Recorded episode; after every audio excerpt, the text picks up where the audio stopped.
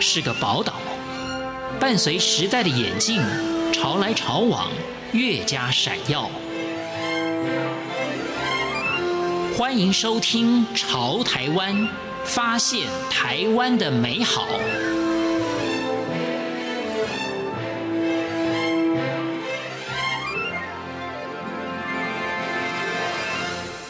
各位亲爱的听众朋友，您好，我是李正淳。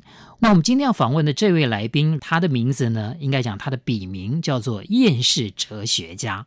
那厌世跟我们这个积极向上的该如何并存呢？这其实啊，也是可以找到一定的这个逻辑跟哲学的啦。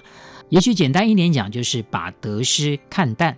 我们只要努力，有一个非常享受的过程，那结果到底是不是如愿，也就不是那么重要了。那至于详细的内容，就来听听厌世哲学家今天跟我们的分享。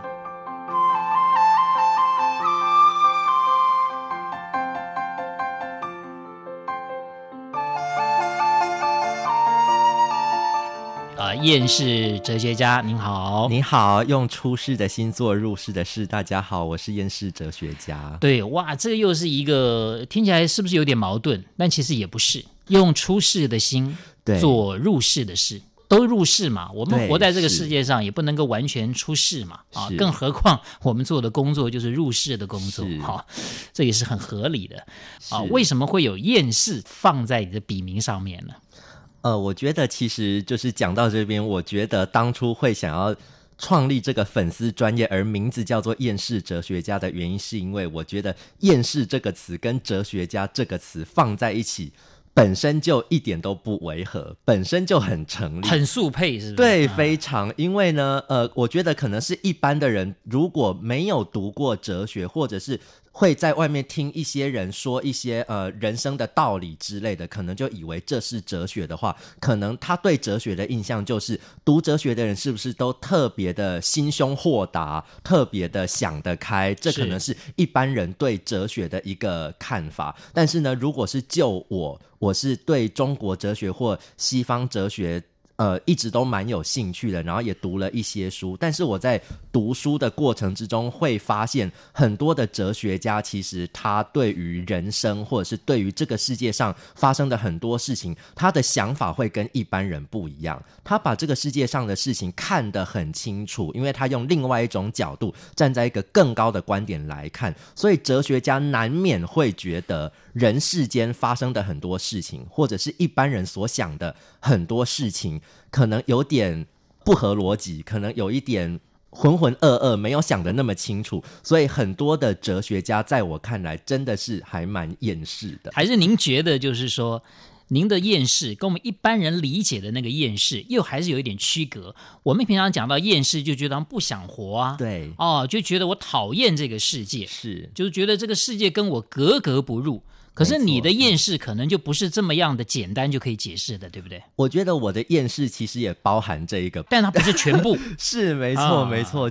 一开始就想要跟各位讨论厌世这一个概念的原因，是因为我觉得厌世这个词，你当然可以在很低的层次，就是说，哦，我就是不想活了。嗯、我觉得。遭觉得人生很困难，然后说这个世界不适合我，就是我觉得你可以在这样的层次上面去谈厌世，但是我觉得我跟大家谈的厌世是，那厌世之后呢，就是厌世这样的情绪，我们对这个世界上的很多事情不能够接受，也不能够理解，那。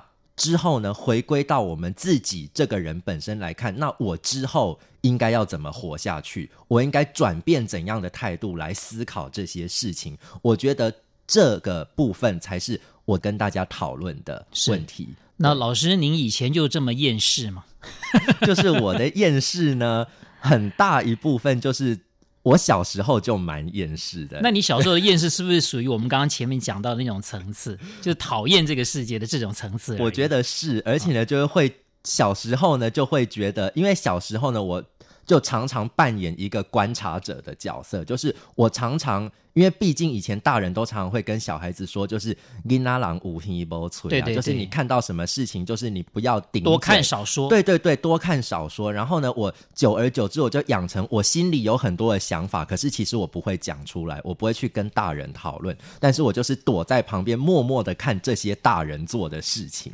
然后呢，我心中就会觉得，这些大人为什么会这样想，为什么会这样做？这个社会好奇怪，就是从小心中就有很多这样子的想法，想不通。偏偏那些言行都是你不喜欢的，或者说你并不想要跟他们一样的那种那种对那种。讲的真好，对，当时候小时候的心情就是这样的。所以呢，我我觉得我是在成长的过程之中一直在告诉自己，长大之后不要成为这样子的。大人，但是我觉得吊诡的地方就在这里，就是当自己长大之后，大人了吗？就是我，我希望没有，但是多多少少会有某些部分会，有时候会惊醒，就是会觉得说，哎，我怎么会说这种话？我怎么会做这种事情？这就是我以前最讨厌的这种人。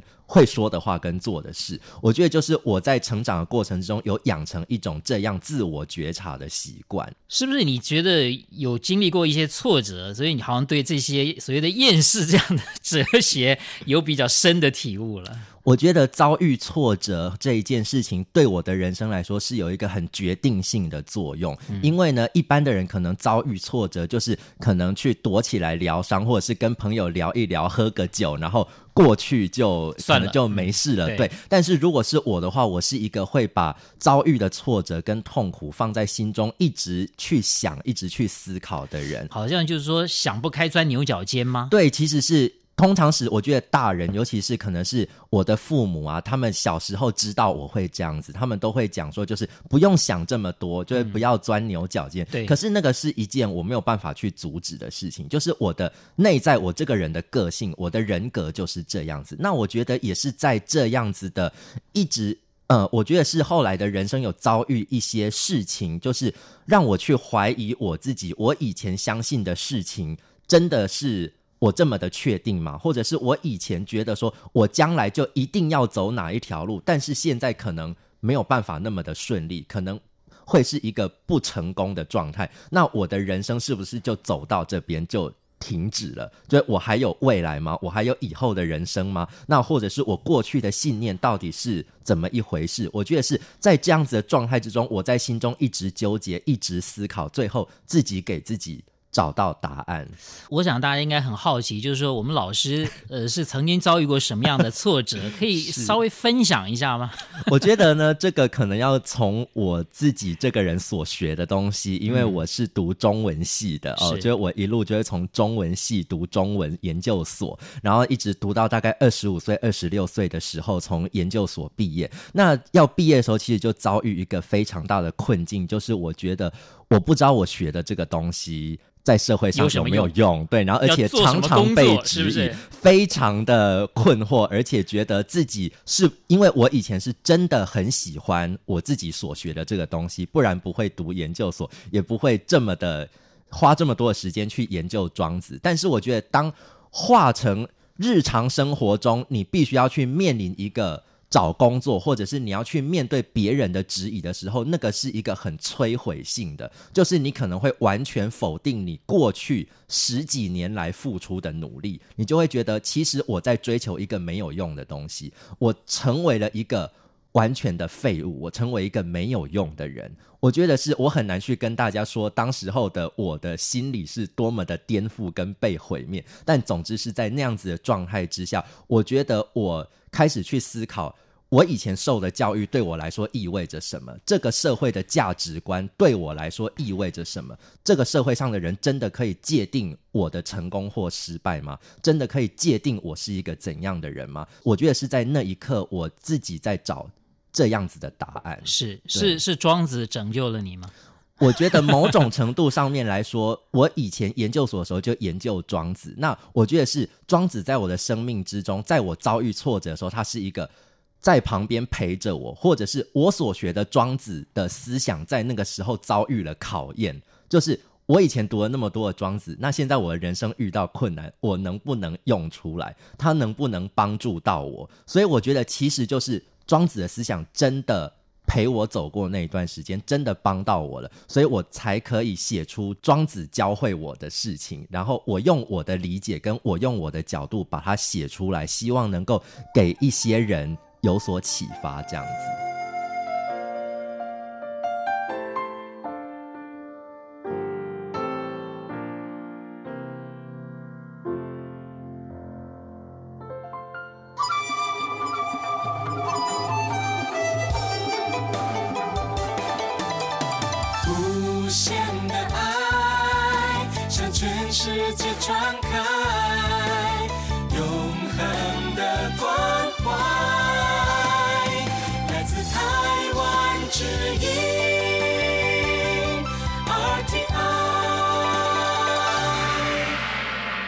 今天节目当中呢，跟我们厌世哲学家啊，呃，有一番这个思辨的过程。很多一定觉得，为什么我们社会明明就是希望呢，给大家是一个正向的，是拥抱世界、拥抱爱嘛，对不对？我们应该用正面的态度来看待这个世界。是可是你这个感觉起来是有点负面的这种这种字眼，固然呢，其实骨子里并不是那么负面，嗯、但大家总不免会觉得说，可是你这个就会给人家一种负面的感觉啊。而且说用出世的心做入世的事，是一定也有人会觉得说，那你何不就用入世的心做入世的事呢？有没有遇遇到这样的质疑？我觉得这个这方面的质疑当然是有的哈，因为呢，毕竟我本身也是一个在学校里面教书的老师，那我想在学校里面，那仍然是一个很正能量的地方，就会鼓励学生将来要做一个好国民，做一个好学生，要努力的读书这样子。那我觉得主要是在这一个社会之中。确实，真的还蛮需要正能量的，就是鼓励大家往正面的方向去发展，然后之后呢，去调整自己，适应这个社会的步伐，做一个有用的人。只是我觉得这个社会可能需要一些比较不一样的声音，因为社会上真的就是存在各个不一样的人。但是呢，如果当我们用一种正能量的语录，或者是用一种正能量的思想去。宣导的话，去教化人民的话，我觉得可能会有一些他的想法其实就不是这样的，或者是他觉得自己其实跟不上别人，他会压力很大，他会渐渐的不知道自己在做什么，自己在追求什么。我觉得有很多人他是很特别的，他应该是要追求做他自己，做他愿意做他所能够做的事情，而这很有可能跟一般人所认为的人生的正轨。是不一样的东西，所以我觉得厌世的能量是在这个时候会发挥一些用处。就是我们跟他说，你不一定要符合这个社会的期待，也不用符合这个社会的价值，你可以做你自己，但是你仍然是可以被接受的。我觉得有很多，就算是在学校的环境里面，也有很多的孩子，他需要被这样的一种。观点需要把它接住，不然他会觉得自己课业也跟不上别人，自己在各个方面都跟不上，那他自己究竟是谁？我觉得这个很重要。但一定会有一些人会这么想：如果每个人都像厌世哲学家您的这样的观点来处事的话，他们会担心，那好像太太顺其自然了，是太不积极了，这个社会的进展就就会比较慢。我觉得就是这个社会的进展，我觉得要看到底是从什么样的角度来看。嗯、因为我觉得，如果说社会的进展是在一个物质层次上面来讲的话，我们会希望这个社会物质越来越发达。大家赚越来越多的钱，整个科学越来越发达，越昌盛是越好。但是呢，我们通常时我们所观察到的情况是，物质文明越发展，可是人的心灵能力不见得会跟着成长，甚至有时候人性的力量，那个人心的力量，可能是会有一些萎缩的。所以我觉得一种厌世的能量，在这一个时代为什么会这么的受到大家欢迎？就是我觉得。